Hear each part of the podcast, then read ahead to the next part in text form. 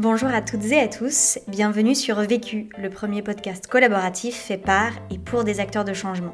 Pour les fêtes, on vous propose une rediffusion de nos meilleurs podcasts que l'on a trouvés particulièrement adaptés à la période. Et on commence tout de suite avec Marie Nguyen, la cofondatrice de WeDressFair, pour parler d'un sujet aussi paradoxal que passionnant, comment ne pas pousser à la consommation lorsque l'on vend des produits en ligne. Bonne écoute Je n'ai qu'une question à vous poser. C'est quoi la question? C'est quoi le problème? Vécu À chaque galère, des apprentissages.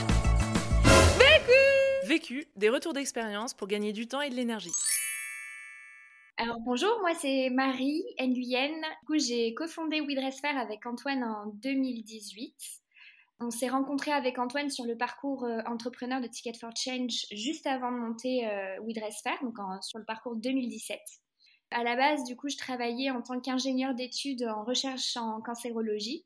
J'ai fait pas mal de bénévolat en association et, euh, j'ai eu envie de monter mon projet euh, aussi entrepreneurial. J'ai créé un petit projet euh, de partage de tissus entre particuliers pour lequel j'ai été sélectionnée au parcours de Ticket for Change. Et ensuite, j'ai rejoint Antoine qui montait WeDressFair euh, du coup en 2018.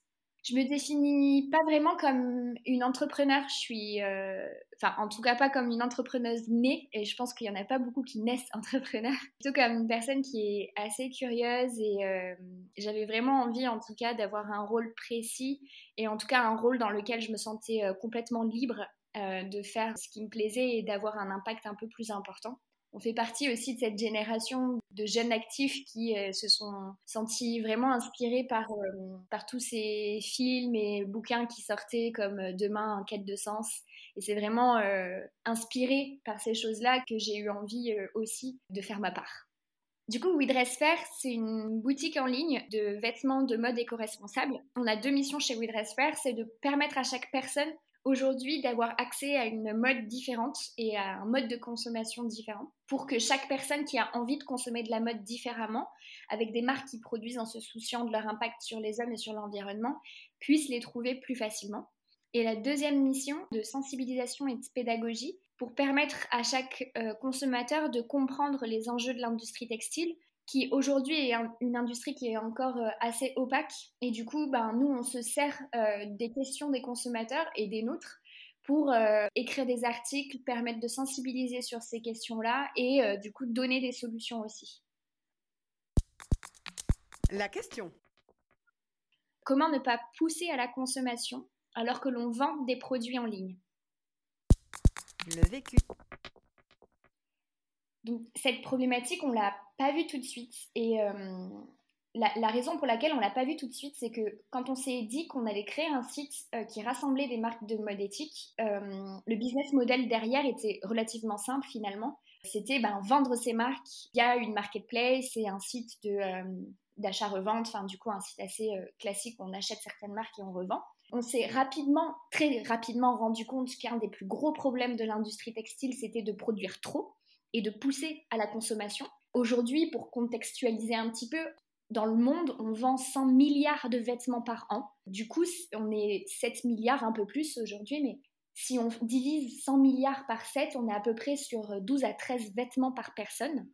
Euh, sachant que tout le monde n'achète pas 13 vêtements par personne, ça veut dire qu'il y en a qui en achètent plus de 13. Euh, et ce chiffre-là augmente plus vite que la démographie. Donc ça veut dire qu'on en produit aujourd'hui 13 par personne, demain on en produira 15, après-demain on en produira 20 par personne. Et ce chiffre-là, du coup, n'arrête pas d'augmenter. L'impact, en fait, de la mode, euh, certes, il dépend du produit et de la façon dans laquelle on produit ce vêtement, mais il dépend aussi surtout de la quantité de vêtements qu'on a et qu'on crée, en fait, tous les jours. Donc il faut essayer d'endiguer, en fait, cette surconsommation de vêtements, cette création de besoins que les marques ont aujourd'hui pour pousser à vendre. Donc on avait un petit peu ce paradoxe de, euh, ok, nous on met en avant des marques qui font les choses bien, on les commercialise, du coup on vit si on vend, mais on veut pas pousser à cette surconsommation-là. Et du coup, faut pas jouer dans la même cour que les autres, faut, faut, faut, jouer autrement, euh, faut mettre en avant ces marques autrement, il faut vraiment être dans la justesse du produit qu'on vend et euh, dans la justesse de, euh, du besoin que le consommateur a à ce moment-là. Premier apprentissage. Ne pas faire l'autruche et voir en fait cette question-là dès le départ. Si on prend l'exemple du coup de WeDressFair, euh, nous, il y a des choses comme ça que euh, rapidement on, a identifié comme étant complètement interdits euh, pour ne pas pousser à la surconsommation.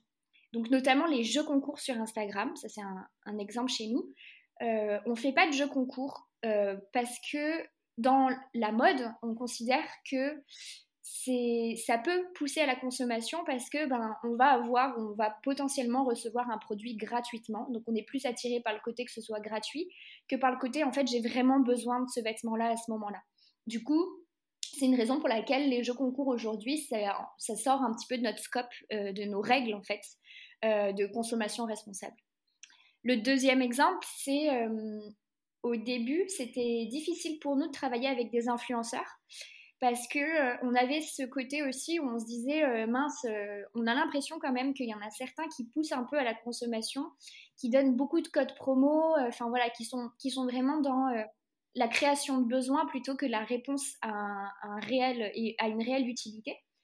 Et aujourd'hui, en fait, on commence à travailler avec des influenceurs, mais sur des règles qu'on a définies, en disant, OK, en fait, nous, on veut euh, pouvoir euh, payer plutôt un fixe à un influenceur plutôt que le payer sur la quantité de ventes qu'il génère. Parce que du coup, s'il est payé sur une quantité de ventes qu'il génère, et eh ben, du coup, il va avoir tendance à survendre un produit ou à vraiment pousser à la consommation. Donc ça, voilà, c'est plein de choses qu'on rencontre. Et à chaque fois qu'on rencontre une problématique, on essaye de réfléchir sur est-ce que projet-là pousse à la consommation ou non?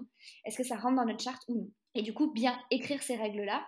Aujourd'hui, chez nous, on ne les a pas encore écrites, mais j'espère que ça viendra. Deuxième chose, c'est d'avoir ce côté garde-fou. Euh, c'est vraiment de créer un comité qui permet de trancher sur des questions qui, peuvent rester en suspens. Donc notamment, hier, j'ai eu un appel avec quelqu'un sur euh, le paiement en trois fois. Et je lui ai dit clairement, ben écoute, moi, personnellement, j'ai l'impression que le paiement en trois fois, ça peut pousser à la consommation parce qu'on dit à une personne, ok, tu vas pas payer 90 euros tout de suite, tu vas payer 30 euros, puis 30 euros, puis 30 euros. Et que voilà, ça, c'est, vraiment un outil qui pourrait aujourd'hui euh, bah, pousser une personne à acheter ce dont elle n'a pas vraiment besoin parce qu'elle considère que ben, euh, comme elle dilue euh, son achat dans le temps, et ben, ça, ça impacte peu sa trésorerie personnelle, entre guillemets quand on prend une décision, on a toujours un comité chez nous. Donc c'est un petit comité, hein, c'est les gens qui décident et qui, ont, qui travaillent chez WeDressFair depuis plus de deux ans, qui connaissent bien la structure, qui du coup euh, statuent sur le fait que cette, euh, cet outil-là ne pousse pas à la consommation ou pousse à la consommation. Deuxième apprentissage. Ne pas se comparer. J'ai été élevée par une mère qui disait euh, cette grande phrase qu'on se transmet de génération en génération, qui dit comparaison égale poison. Quand on, on est dans cette nouvelle façon de vendre des produits. Enfin, on va dire c'est pas nouveau, mais en fait c'est aujourd'hui assez euh, peu euh, généralisé, on va dire. Faut vraiment pas se comparer parce que on va avoir une croissance, on va avoir des taux de conversion qui sont pas exactement les ceux qu'on pourrait avoir si euh, on faisait des, énormes soldes, si on, créait des grosses braderies, si on, faisait des ventes flash, des ventes privées, si on faisait, euh, euh, si on donnait des, coupons moins 50% à tout le monde. Donc vraiment le but c'est quand on est sur ces problématiques là, sur cette consommation raisonnée, si on veut rester sur ces valeurs, et voilà, faut essayer de pas se comparer à des modèles et à des entreprises qui sont qui n'ont pas du tout le même mode de, commercialisation. C'est vraiment pour essayer de ne pas revoir et de ne pas revenir sur des décisions qu'on a prises euh, qui nous semblaient importantes à un moment. L'idée, c'est pas de justement de pas faire l'autruche et ne jamais revenir sur ces, euh, sur ces décisions-là, mais c'est de à chaque fois refaire le choix sans pression, donc du coup sans comparaison, sur ces décisions qui sont importantes pour euh, l'adéquation avec nos valeurs et pour l'image de marque qu'on a. La deuxième chose, c'est du coup d'être OK avec le fait d'aller plus lentement. Et, ça, c'est vraiment aussi quelque chose qui est hyper important. C'est euh, quand on fait le choix de la consommation raisonnée, forcément, et c'est obligé, il ne faut pas se dire qu'on va réussir à avoir la même croissance que tout le monde. On va aller plus lentement, on va croître plus lentement, un petit peu plus lentement, mais quand même plus lentement. Il faut garder ce côté exemplaire et se dire, en fait, oui, on va aller plus lentement, mais on l'a décidé parce que ça fait partie de nos valeurs, ça fait partie de la façon dans laquelle on veut vendre les produits. On veut parler du produit plus que du prix, on veut parler de la qualité, de la durabilité plus que euh, du besoin, plus que de la tendance, plus que euh, euh, des, des collections. Il faut vraiment toujours refaire ce choix à chaque fois d'aller plus lentement. Justement, les marques de mode éthique, elles ont que, entre guillemets, au maximum 4 collections par an, et voire certaines n'ont même pas de collection puisqu'elles font des basiques toute l'année qui, se démodent jamais. A contrario, dans les modèles qu'on appelle de fast fashion, qui vont très très vite, on est sur une moyenne de 30 collections par an. Vraiment là, on essaye d'être sur quelque chose de beaucoup plus raisonné qui euh, répond moins aux tendances, qui répond aux saisons, parce qu'évidemment, on porte pas une robe en... Enfin, on porte pas un manteau en été. Une robe en hiver, on peut, mais un, manteau en été, c'est un peu plus compliqué. Donc, qui répond plutôt aux saisons et aux besoins, du coup, euh, d'utilité. Mais, euh, mais voilà, qui répond pas à cette question de tendance. Troisième apprentissage.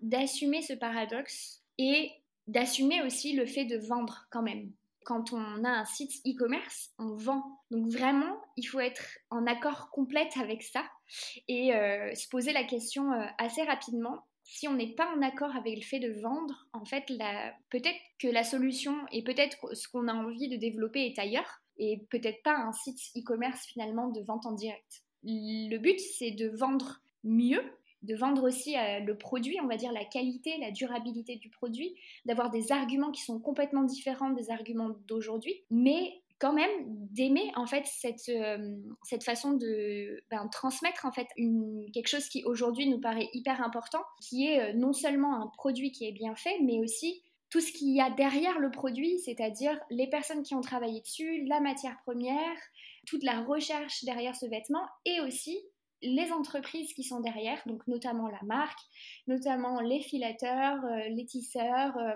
les personnes qui ont fait la confection, et aussi, ben, pour donner notre exemple, ben, le distributeur, donc euh, qui, pour nous, toute la chaîne est en accord en fait avec ces valeurs-là. Donc on assume complètement ce paradoxe de vendre euh, et de pas pousser à la consommation, parce qu'on vend aussi autre chose, c'est-à-dire on vend le produit, donc on vend le vêtement, quand, euh, quand vous consommez sur WeDressFair, vous allez recevoir un vêtement évidemment, mais il y a aussi tout ce qu'il y a derrière. Euh, nous, ce qu'on veut, c'est vraiment aussi pousser l'enseignement dans l'acte d'achat, pousser euh, la pédagogie, la sensibilisation. Du coup, on a développé aussi toute cette partie média qui sert à poser ces grandes problématiques de l'industrie textile et essayer de répondre et de donner en fait plus de clés aux consommateurs pour comprendre en fait ce qui se joue derrière l'opacité de cette industrie.